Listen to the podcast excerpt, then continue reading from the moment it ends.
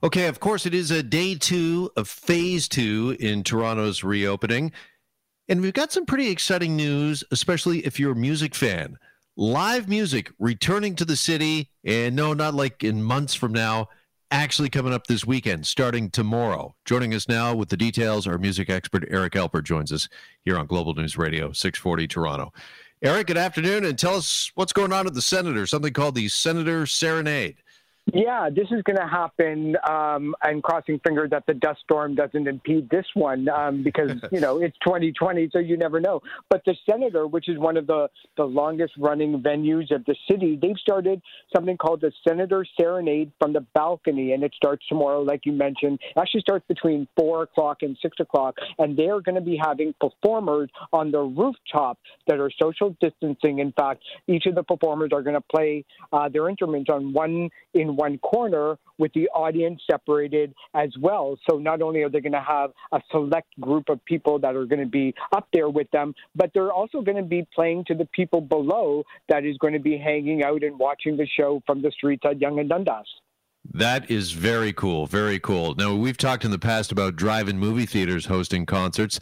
This, uh, what was kind of the genesis or uh, the idea? Was it from the Beatles and U2, of course, remember from the 80s that we did uh, Where the Streets Have No Name or, you know, did yeah. it from the rooftop?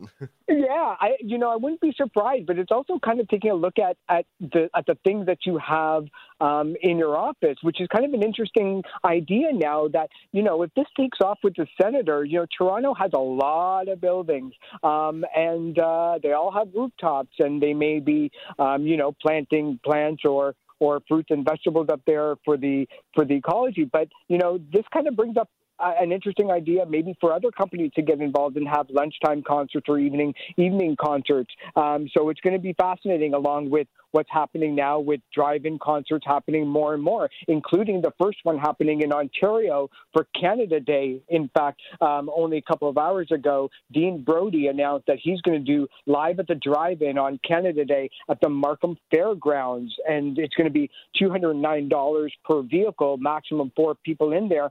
So I think you know know, the music industry is always one of creativity. Um, they make, um, you know, they they make lemonade out of lemon, and you know, the senator and other artists are kind of figuring out what to be doing in the next couple of months. All right, who have we got lined up to perform at the senator coming up this weekend? Uh, well, this weekend we've got Ori Dagan, who's a, a, an amazing jazz performer, um, and also Allison Young on the saxophone and guitarist Nathan Hiltz. Um, jazz fans will know those two names really, really well. And Ori Dagan is an award-winning uh, singer, songwriter. Um, he's going to be putting out a new album sometime this year as well, uh, and pretty well known in the jazz community. So I think it was really important for the senator to use mainstays and popular people just to kind of draw in and, great, and give credibility to the event.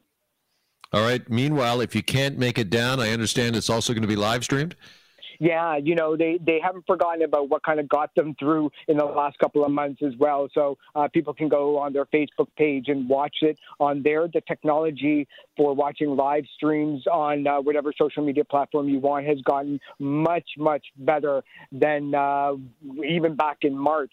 Uh, better sound quality, um, better filming capabilities. So even if you can't make it out on Friday, you can still watch it from the comfort of your own computer. Well, listen, I speak, I'm sure, for not only myself, but you and every music fan listening right now. So good to hear that live music is returning in some shape or fashion to the city.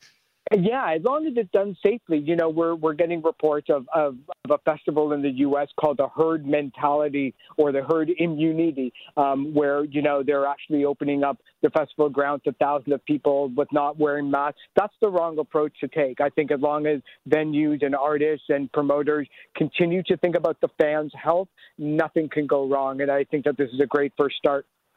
Absolutely, Eric. Appreciate the time as always. Thanks. Cool. Thanks, Jeff. We'll talk soon. You got it. Music expert Eric Alper with us.